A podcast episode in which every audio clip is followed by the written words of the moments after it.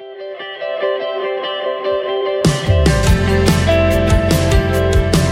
listening to the Clear Creek Resources Podcast from Clear Creek Community Church, located in the Bay Area of Houston. Well, hey everyone, welcome to the Clear Creek Resources Podcast. I'm Ryan. On February 20th, we hosted the End Times Forum featuring our teaching pastor, Dr. Yancey Arrington. And at the end of that, we had a Q&A. We told people that at the end, if we had some questions left over, we would sit down with him in the podcast studio and, and have him wrestle through some of those. And so we did. So in this episode, you get to hear part two of the Q&A. If you didn't get to see the uh, forum in person or if you haven't checked it out online, make sure you go to Clear Creek Resources and do do that. Uh, but in the meantime, enjoy part two of the Q&A. All right, Yancey, welcome to the uh, podcast again. Thanks, Ryan. Good to be here, bud. All right, so we're here because we uh, we had the uh, End Times Forum, and uh, it was great.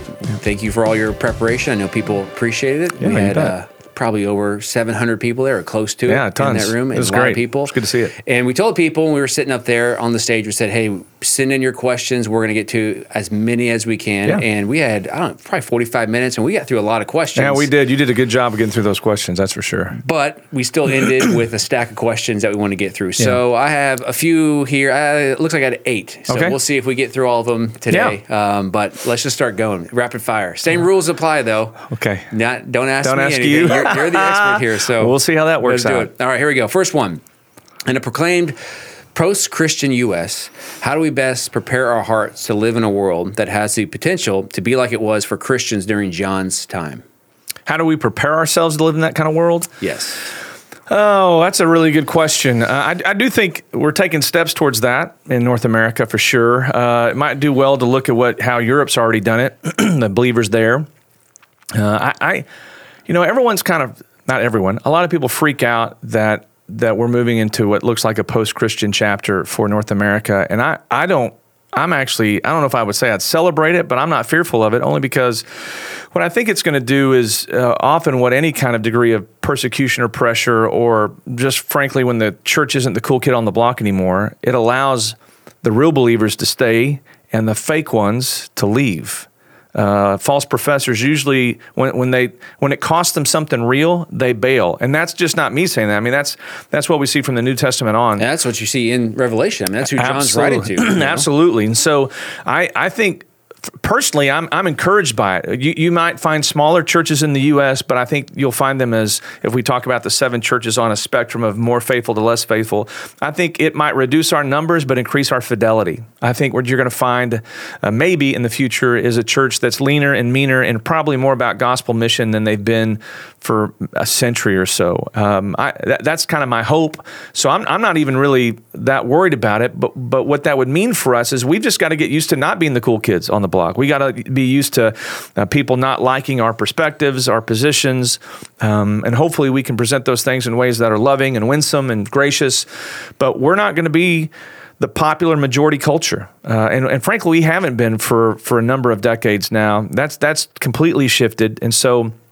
And how do you prepare for that? Here's what you do. It's going to sound like a Jesus juke. Like read the Bible, read the New Testament, because the New Testament is born in a world where Christians are a minority culture and they experience all kinds of hardship. And the further you go on, the more hardship you experience. And that's why you have Paul saying things like, All who desire to live a godly life in Christ Jesus will be persecuted. He's like, Listen, if you're going to follow Jesus in a world that's been against him, you're going to take some heat.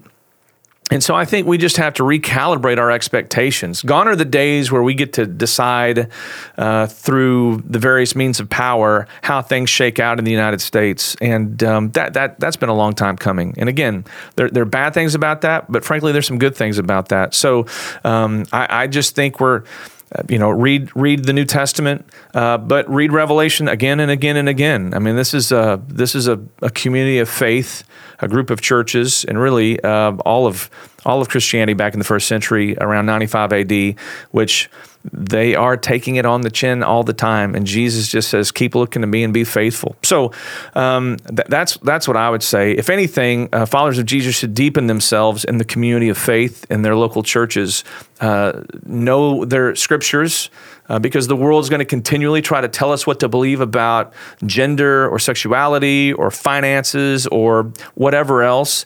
And already you see younger generations of Christians or people that say that they're Christians, uh, your generation's and even younger. So I don't, I don't remember the name is after your generation. Is that Z? Uh, Z. Z. yeah, so Z. they're already starting to shift on views that that basically Orthodox Christianity has held on to for 2,000 years, and they're going, ah, I don't know.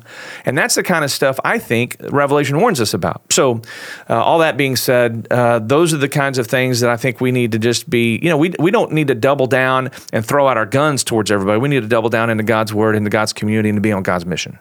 Absolutely. Awesome. All right.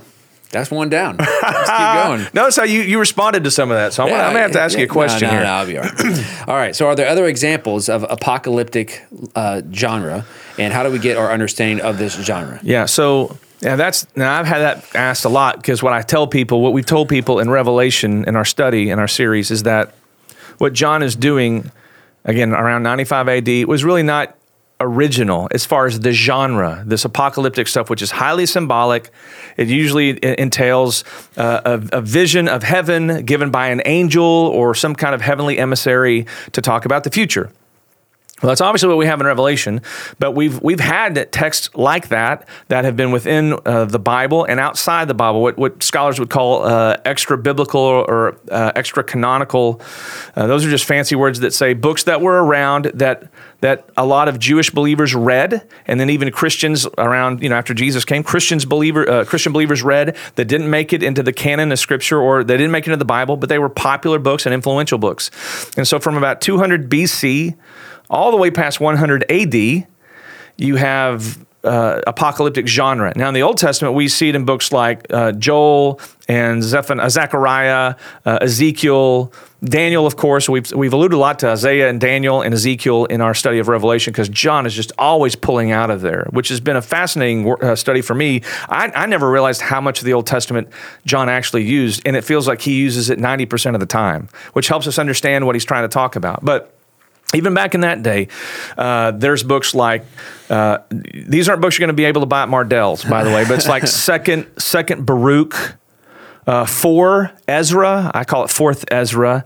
Um, second Enoch, I mean, those, those were books that were incredibly popular. In fact, uh, in the new one of the New Testament books mentions e- the book of Enoch, uh, not to say it's utterly authoritative, just to say like, hey, you guys know the story of when you know the angel, res- you know, all this kind of stuff. That's taken from Enoch. So these were books that were actually popular uh, in John's day. There were some other books. There was the, and I'll, I have them listed here.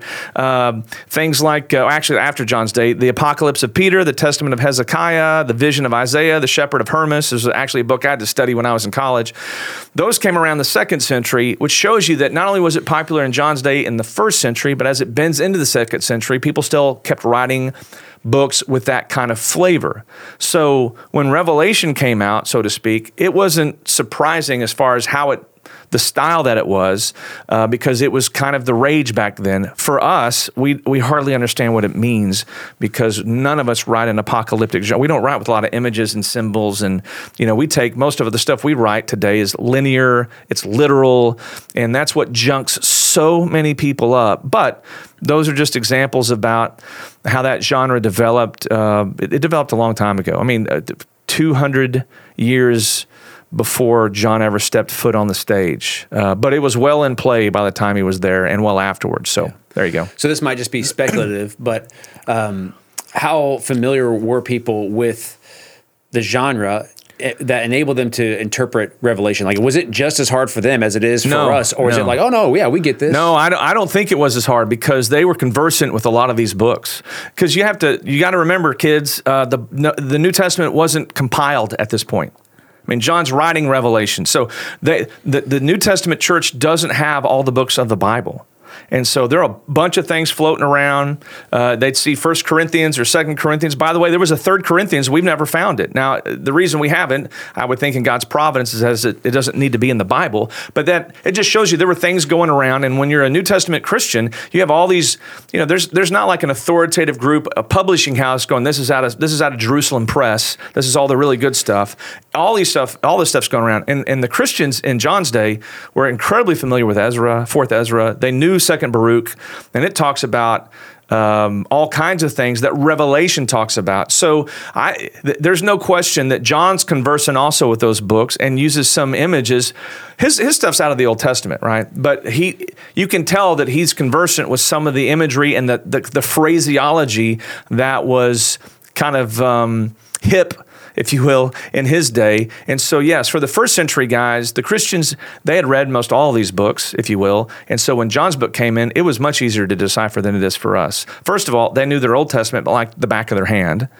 Uh, and they also knew some of these other books as well. So when it talks about, you know, a thousand years or seven this or uh, different kinds of images, they were well versed in that. So no, I, it was I believe it was much easier for them because when you see in the first century church, they're not debating about what it all means. They just start getting on mission, and they die by the by the I don't know how many, but by the droves, and they're still following Jesus. So they seem to have got revelation. We're still fighting about you know is this about a laser beam coming out of some you know, Russian Soviet era uh, satellite, and they just were like, "Yeah, this is what we're doing here now. We know Jesus is coming in the future, but the beast is already upon the earth in some sense spiritually. It looks like it's Rome. Caesar looks like he's at least some form of the Antichrist, and we got to stay faithful. Or if we don't, uh, they're going to call us to sell out and be idolaters." Now that's the theme all the way through Revelation. So whatever they, however they interpreted it, it sounded like it stuck. Hmm. So, all right. I don't know if that was even answered your question. Oh, absolutely. Okay. No, right. it did right. for sure. All right. Um, new heavens and new earth. Mm. The question is, how will the new heavens and new earth be formed? Slowly. No, I don't know.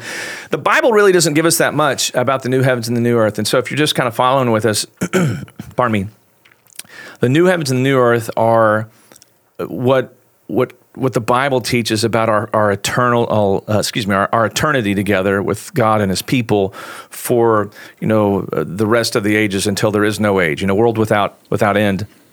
Um, I I think when I heard, because I knew that was going to be one of the questions, um, when you look at what the Bible says, it doesn't say a lot. It does talk about, you know, the heavens and earth will be uh, burned up. And then the next thing it says, there are the heavens and the earth. Well, are they burned up or are they not? But it seems like burned up and that kind of language is the same kind of language we've already seen in Revelation, where it talks about uh, the refiner's fire of, of, persecution. We see that also in the New Testament.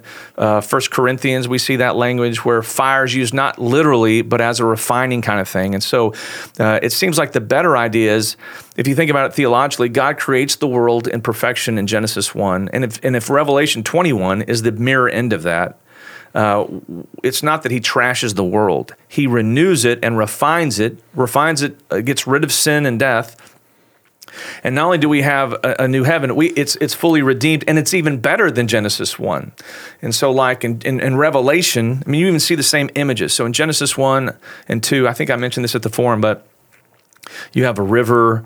Uh, uh, you know, there's a river that runs through it, and it's not a movie where you're fly fishing. Sorry, there's a river that, that runs through it. There's uh, there's precious, you know, there's gold, and uh, there's the tree of life um, and then when you get to Revelation, you see the same kind of language. You see Revelation, especially Revelation 21, you, you see, or 22, I'll, I'll, just read it to you. Here's uh, verses 1 and 2.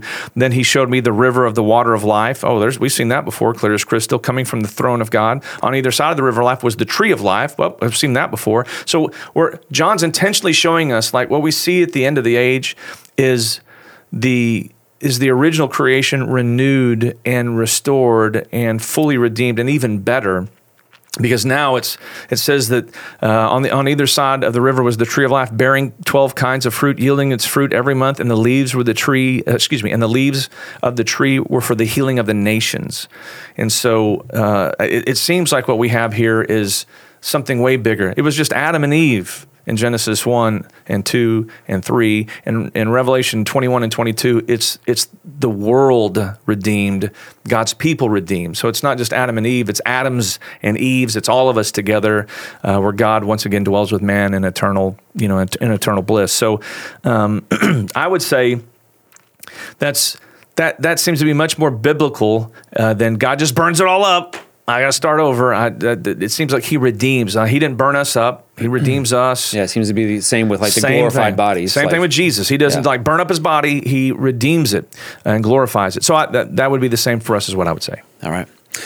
All right. In light of uh, what you taught us, uh, what we all you know preached on for the mark of the beast, yeah. is there hope for people? There's still hope for people now You know, it's funny. My dad asked me the same question, and I guess when when in Revelation, John's really trying to do a contrast between these are true believers and these people are are not, and so he uses that that kind of uh, shorthand. He says they're the dwellers of the earth. The earth is their home. It's essentially their God. And earth doesn't necessarily mean like terra firma. It's talking about the the world itself, the fallen world. And so he's constantly trying to contrast God's people with those that are followers of the beast. And so it seems like if you read that enough, you're just going to think, oh, well, I guess if you're an earth dweller, if you're a follower of the beast, you can never be, you can never become a follower of the lamb. I, there's two things I would say to that. One is I think John is writing that to encourage believers that are compromising as to really check that their faith is real and to call them out. I mean, I think Bruce is going to get into this uh, and may have already gotten into this by the time this airs when he talks about, I think, in Revelation 19, where it says, um, speaking about the prostitute of Babylon, basically the fallen city and all of its, all of its, the fallen city and all of its followers, where Jesus says, "Come out from her." And he's talking to, it looks like believers, saying, You've been living too long with this compromise, you need to come out before judgment comes as to prove your, that your faith is true. And so I think that's the first audience is basically Christians or people that profess to be Christians, but you're not really sure if they are or not based on their life, based on their their. And so Revelation is like a gracious warning to say, hey, you, you need to check yourself before you wreck yourself. Thought I'd get a good rap thing in there, um, but that's that's really the, the, the, truth behind it. And so uh, it, it's it's kind of like that holy warning because we know God's people are His people, but God's people listen to those those warnings and they come to him. Uh, but what if you're like, no, he's just a flat out earth dweller. He's an unbeliever. Well, I, I think all the other things Jesus ever said applied. Uh, we, are all, in a sense, earth dwellers before Jesus redeems us. So I would say that nothing's frozen. And it's, it's, Revelation not meant to be like, here's the here's your soteriology, or here, here's the sorry, here's what salvation looks like, and it's frozen. Period. He's just trying to describe two different groups of people, and you need to make sure that you're in this group, not that group.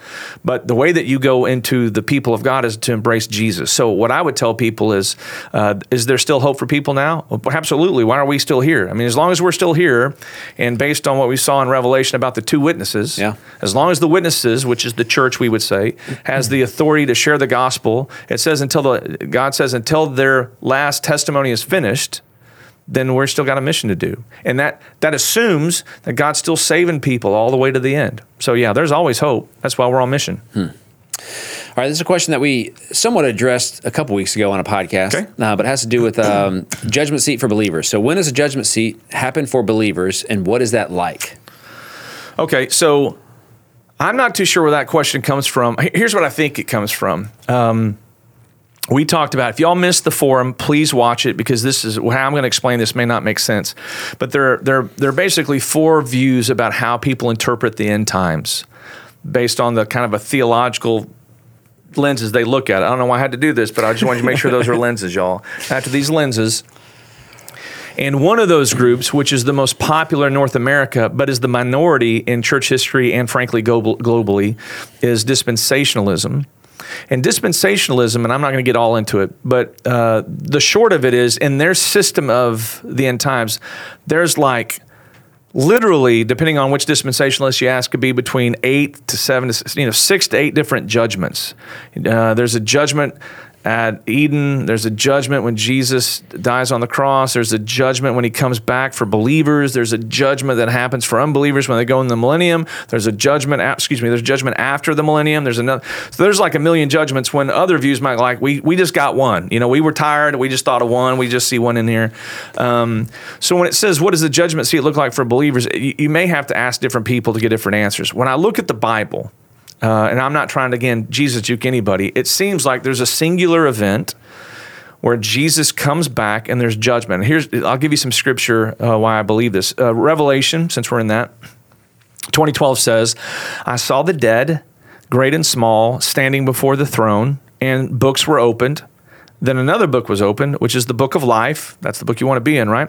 And the dead were judged by what was written in the books according to what they had done. So, so it looks like you have uh, people who, which we'll say later on the Lamb's Book of Life. You have people that are written, their names written in the Lamb's Book of Life, a la Christians, and you have people that they're they're not, and that all seems to happen at one time. Uh, you know, Jesus says, uh, Matthew 12, 36, but I tell you the truth, uh, but I tell you that everyone who, uh, excuse me, but I tell you that everyone will have to give account on the day of judgment for every empty word they have spoken. Now, notice how he says, he doesn't say days of judgment.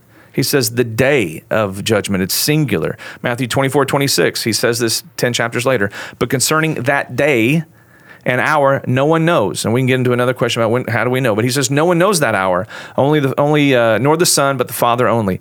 So it says what's going to happen? Uh, first of all it all, I would say, based on these texts and others, it all happens at once. And uh, if you're a believer, uh, based on what I understand of the scriptures, my sins that I have uh, that I've had, those are those have been forgiven. Uh, Romans 8 1, maybe the best text ever for Christians when we talk about judgment day, says, For there is no judgment, uh, there's no condemnation for those who are in Christ Jesus, right? And so uh, when people ask, What's judgment day going to be like? Here's what I think. when you look at what happens, think about when you die.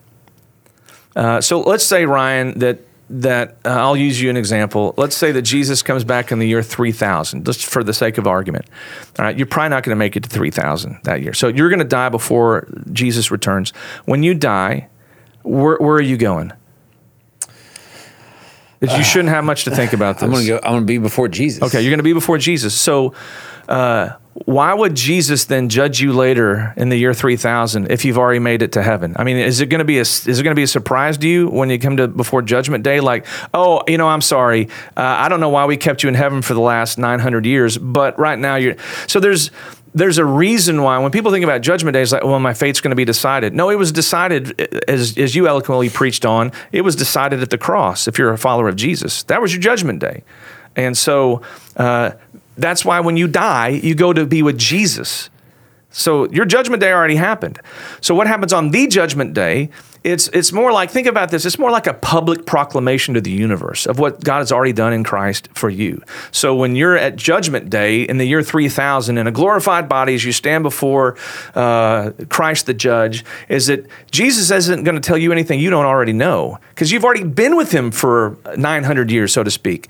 Um, he's just going to say well done my good and faithful servant. Now enter into the joy of your master. Now you're going into a new eternity not this ethereal heaven that we don't even know where it is. We're talking about a new heavens and new earth with a new body, along with saints. And, and so he's publicly declaring you just to the to the to the creation. So what is a condemnation for unbelievers really for us is a, a public proclamation. That's why it's all done. It's almost like a like a judicial rendering for the world to hear. That's what happens at Judgment Day for believers. Now I know, and we talked about this I think last time. What, are there going to be? Is that where you get you know? Here's where you get your crowns. I don't know why I did it with money, but it sounds like you're getting this and you're going to get that. I don't know. I don't know about that. I just know that there's no condemnation. So there, it's not a sad day for us, that's for sure. And uh, it, and it won't be like, hey, am I going to find out if I'm in or not? It'll be the public declaration that not only have are you uh, justified, but now you get to enter into the into the new heavens and the new earth. Hmm. Good. It's awesome. Yeah, it is awesome. All right, Matthew 24 30 uh, talks about the uh, tribes of the earth mourning. And so, why, why do they mourn when they see the Son of Man? Is it a fear of judgment? Yeah, I think it is. Uh, I mean, this may be a very short answer. I think it is. Uh, some, some scholars think it might be a mourning of repentance which that would be awesome. I don't know any Christian that would not want that. Uh, it just seems like this passage in Matthew 24 30 is also, we've already seen it in Revelation. It says, uh, well, uh, we ha- we may not have seen it. For those of us that are already preparing other messages like you are, what's the text that you're working on now? What chapter are you doing? 20. You're at 22 already? Right, yeah, right now 22. I'm working on the epilogue. So some of us are already working on stuff that may not have come out by the time this pod drops, but we're already seeing like I'm working on uh, Revelation 19 along with Aaron Lutz, and we see Jesus return. And the language that John's using to describe Jesus is taken directly out of Ezekiel 40 through 48 and if I remember correctly, Isaiah, I think 36, something to that effect. And both of those talk about God uh, in Christ now has a rod of iron by which he smashes the nations uh, and they mourn. That doesn't sound like repentance. And so I, I, think we're already seeing in Revelation some echo of what we see here that when Jesus returns, the nations here are represented as the fallen nations uh, bent against God, the, the, world of the earth dwellers, and that Jesus comes back and they mourn because he's, he's not coming back as the lamb, he comes back as the lion to judge. And so I take it as mourning, and I think there's multiple biblical evidence to do so as such. So I don't, I don't know specifically why that question got asked there. I mean, it's a good question. It, it could be repentance, but it seems like it's not. Is the idea of it being uh, a mourning of repentance that the nations have an opportunity to still repent even after seeing Jesus return? Is that the idea? Yeah. I, I, I, so again, it all depends on your I mean, I know we're trying to interpret the well, question. Well, no, no, no, no, no, no. It's a good question. Again, so if you're a, if you happen to be a premillennialist or a dispensationalist, and I'll try to make this uh, accessible here, you believe that when Jesus returns, that that it's not over. Uh, frankly, if you believe that there's a literal thousand years once Jesus returns, there's you, you still believe that you you have to believe that Jesus has come back, but there's still sin and death, which that's hard for me to get over. I don't see that in the text of Scripture, but again, I you know I could be wrong. But it's like Jesus returns, but sin and death hasn't been rid of. So you have a, a thousand year reign that's, that's a literal reign where Jesus is sitting in Jerusalem, reigning over uh, the nations, including Israel. And uh, there's, there's time to repent and believe Jesus there. Uh, that, that's how some would interpret that. The, the problem they get into is that that starts Revelation 20. It, it, Revelation 19 just ended with Jesus destroying all of the evildoers, all the dwellers of the earth. So there's no one to start off with but Christians. But their argument is, well, over a thousand years, these Christians are going to have kids, and they're going to have kids, and they're they're just not going to like Jesus anymore, and the devil will be let loose at the end, let loose at the end, and he'll deceive them into going against Jesus, even though he's right there in front of them, and he just dusted everyone a thousand years earlier. They're going to try to take him down again. And so um, what what those guys would argue is there's a thousand years they have to repent uh, of when those people become unbelievers. And so uh, the other guys, the amillennials and the postmillennials, will be like, no. Um, judgment comes. It's a point a man wants to die, and then the judgment judgment happens as soon as Jesus comes back, and they are mourning because there is no time left. So, I mean, those are the, those are kind of the two views. I'm, I'm obviously I'm partial to one because I just said I am, but I think they're legitimate Christians, for sure, good, godly Christians have believed different kinds of things. Uh, so I, take your pick. I think textually, it looks like that the nations mourn. It's because. Um, uh, they, they mourn at the end of Revelation. It sounds like, well, they're getting judged. If they, we do see some mourning at the beginning of Revelation. Maybe that is a chance for them to to repent. But I, I think it's kind of like debating uh, it's it's almost a moot point because until Jesus returns, we all have it's it's where we talk about the patience of the Lord. With great patience, He endures this stuff so that we have a chance to come to Jesus. But I I tend to be of the opinion when Jesus comes back, we done. That's mm. it. I mean, it's Judgment Day now. Yeah. So yeah. Are, are there signs that point to an imminent return of Jesus? Is there anything in Revelation that will tell us when the second coming is at hand? You know, that's a that's a really good question. Again, we're going to go back. It all depends on your your millennial view because if you're a if you're a dispensationalist, I'm not I'm not knocking you. If you're a dispensationalist and, and you believe that, and they believe that the church and and Israel are doing two separate plans, then there's a lot of things you have to there are a lot of boxes that need to be ticked off for in order for Jesus to come back. That's why people that are dispensational in their belief are so bullish about being pro-Israel. Uh, not that the other views are anti-Israel, but they're like, no, we really Israel has to rebuild the temple. You know, some some dispensationalists go so far as like that's where they're going to reinstitute the sacrifices. Uh, you know, they've they've got to have this much land for Jesus to come back. Uh, there's all kinds of things, uh, all kinds of shoes waiting to drop. If, if, for those that are of different perspectives. Uh, I would say, and I, I said this last uh, at the forum. I said Jesus. We all agree that Jesus' return is uh, personal, corporal, uh, glorious, and I said imminent. And maybe that wasn't the best word. I would say impending. If imminent's not the best, I, I would say um, Jesus can come anytime that he wants to. Uh, and the reason I think impending and or imminent are probably better term, maybe impending is a better term, is there, there could be things that that need to happen or not. I mean, there's a debate about that. So um, I'll give you an example. Uh, John seems to think the Antichrist is already among us. He said the Antichrist was already there, at least in spirit, in the first century, and that his work's been in every century since. And he sure thinks the Antichrist is well at work in Rome. And I'm not too sure he doesn't see the Caesar as the Antichrist. Now, that's not a capital A Antichrist. That's, you know, just a manifestation of the spirit of the Antichrist.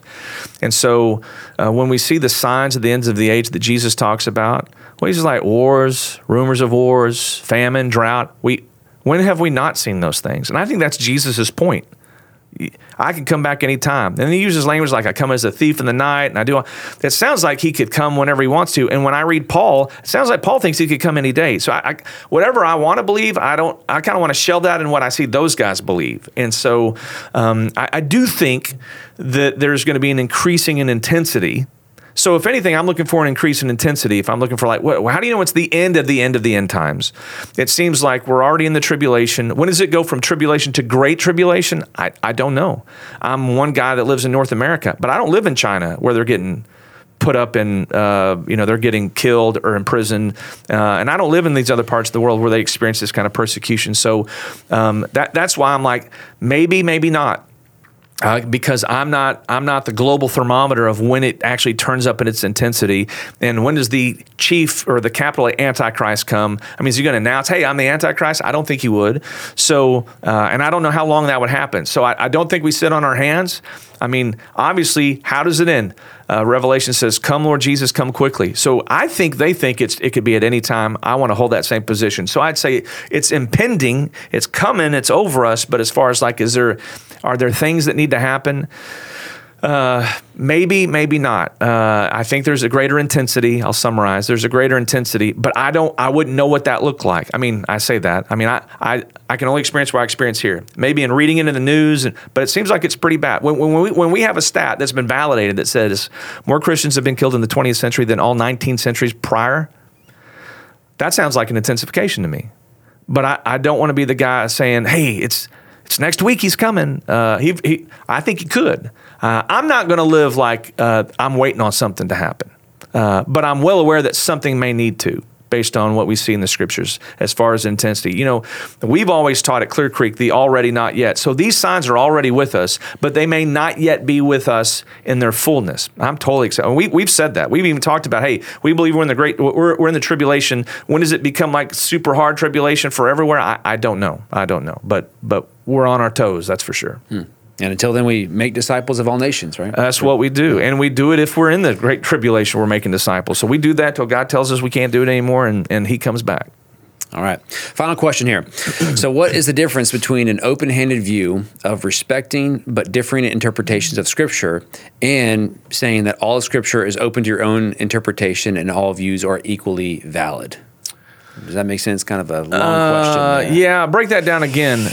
All right. So, what's the difference between saying we have an open handed view of respecting but differing interpretations of okay. scripture, especially okay. around like Revelation. Yeah. So we want to be able to say, hey, we're open handed yeah. towards this. But then does it go so far as to say, oh, we're open handed about uh, all interpretation of scripture? Ah, it's kind of yeah. like up to your own. everyone's West. everyone's interpretation is valid. Yes. No, we wouldn't say that. And I'll tell you why for, for a lot of different reasons. Um, you know, I think one guy said a long time ago, he said, You're entitled to your own opinions, you're just not entitled to your own facts. And when we, when we, when, when I say at the forum, there are these four major views uh, of interpreting the millennium that we see in Revelation 20. Uh, the reason there are four views is because they've developed over time. And the church uh, in, in, in pretty much its bulk has affirmed at least three of them. I know uh, we talked about dispensationalism being the new kid on the block, but even with that, you, you have a quite sizable amount of Christians that are intelligent, that treat the Bible seriously. So there's some factors I'm putting in here. You know, they have some intelligence, they're gifted as teachers, they interpret the Bible seriously, they try to use the same rules of interpretation. So, in other words, they all went to uh, Jenna Craft and Aaron Chester's How to Study the Bible class, and they all got A's and so, uh, the same reason you and I went to seminary, where they, you know, they, they help train you and teach you on what's called hermeneutics, which is the science and art of interpreting Scripture. Because to, to go back to how to study the Bible here, I mean, there are different rules for different parts of the Bible. And when I say rules, different rules of how you interpret it, to, to interpret it correctly. Because what, what you don't want to be is you don't want to be in that small group at Clear Creek that everyone's like, well, this is what I think it means. This is what I think it means, where it's just a pooling, forgive me, y'all, it's just kind of a pooling of ignorance and everyone just makes up an idea, whatever they feel cool about. When the truth is, there's work to be done. And I, I'll say it again if no one has ever taken How to Study the Bible, go take it. And by, by the way, as a corollary to that, I know we have for women, uh, Women of the Word. My wife teaches that. Tiffany Havaducci teaches that, um, and, and, others, uh, Denise Ward, and so on and so forth. Listen, uh, if you don't want to do how to study the Bible, you can also do uh, if you're if you're a woman, uh, you can do Women of the Word, and they they'll teach you some of those same kind of ways to look at the Scriptures that keeps you honest and has some integrity in it. So, when I say something's open-handed as far as as far as closed-handed as opposed to closed-handed, what we're saying is there've been enough Christians throughout the years that have seen this doctrine and they're not dogmatic about it because we're not ex- we can't be exactly sure with the kind of precision that we could like did Jesus rise from the dead. And I think it's just we're just trying to be fair. Now there are churches that have said, "Hey, our view of the end times is closed-handed. We, just don't think that's wise because we don't see that in history. Uh, we have a view. I mean, internally with our teaching team, we're, we have a view, but we feel um, the pastoral role for us is not to tell people uh, this is the only view. That's why we did the forum. Now we can tell you what we think about it, but it's open handed. Uh, like, for example, like for baptism for us, we feel the Bible teaches that you're baptized after your faith, right?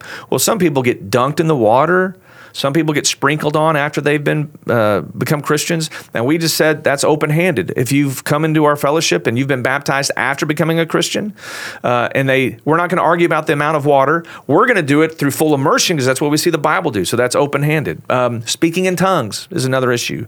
Um, we don't do that as a community. We don't do that publicly. We even have language in that in our missional community that talks about how we treat that. But we have, I know people in our church that like, I speak privately at my house in a prayer language. Now, we can debate whether we think that's accurate or not, but there's enough people over the last uh, decades, if you will, if not centuries, that have said, yeah, there's a legitimate way to do that. And there's good scholars that, that would teach that. We'd say, okay, that's open hand. Now, here's how we're going to do it at church or not do it. But as far as like, can we have fellowship? We're open handed about that. Um, that's different. That's when you've kind of done the work. Um, so we, we so when we talk about like why isn't everyone's opinion valid? Because not everyone's opinion is valid. I, I, you know, if you go into your doctor and uh, let's just say they find that you got cancer, you're not going to tell your doctor, you know what? I know that you want me to go on this protocol, this, this, this, and this, and this. But listen, man, I just saw something on Facebook that says if I drink 10,000 gallons of, of raspberry juice, I'm going to be okay. And they're going to be like, you know, you're not because they're the experts in the room. And so uh, your opinion is not valid because you don't have the knowledge or the education or the training to make those kinds of assessments. So uh, I, I, use that as an illustration, not to say that the, the Bible's left to professionals. It's not. It's why we do these classes. But you ought to have some sense of education and training and discipleship in God's Word to know how to use God's Word. So uh, that's why uh, sometimes when people go, well, this is what I think, it's because they're just pulling it out of nowhere and it makes them feel good. And that's not, that's really not doing the Bible well. It's really not honoring God's word at all. And so if you love God's word, you ought to love how to learn to use God's word. That's what I would say. I don't know if that really answers your question. It does. No, it does. Okay. It well, does. that's that would be my answer then. All right. Well, that's all the questions I have on here, but I'm sure we can probably drum up some more if you want to get in the hot seat again. It's whatever but, you want to uh, do, bud. Whatever you want to do. I think we we've put you on the hot seat enough with doing the forum, the Q and A at the forum, Yeah. and then now even round two of a Q and A. So. Yeah. Thanks for your time. Thanks for your investment in this. It's been a pleasure. Thank you, Ryan. Thanks for listening to this episode. If you want to watch it or share it with a friend, make sure you go to clearcreekresources.org where you can also find articles and a whole bunch of other content. Again, my name is Ryan. Thanks for listening.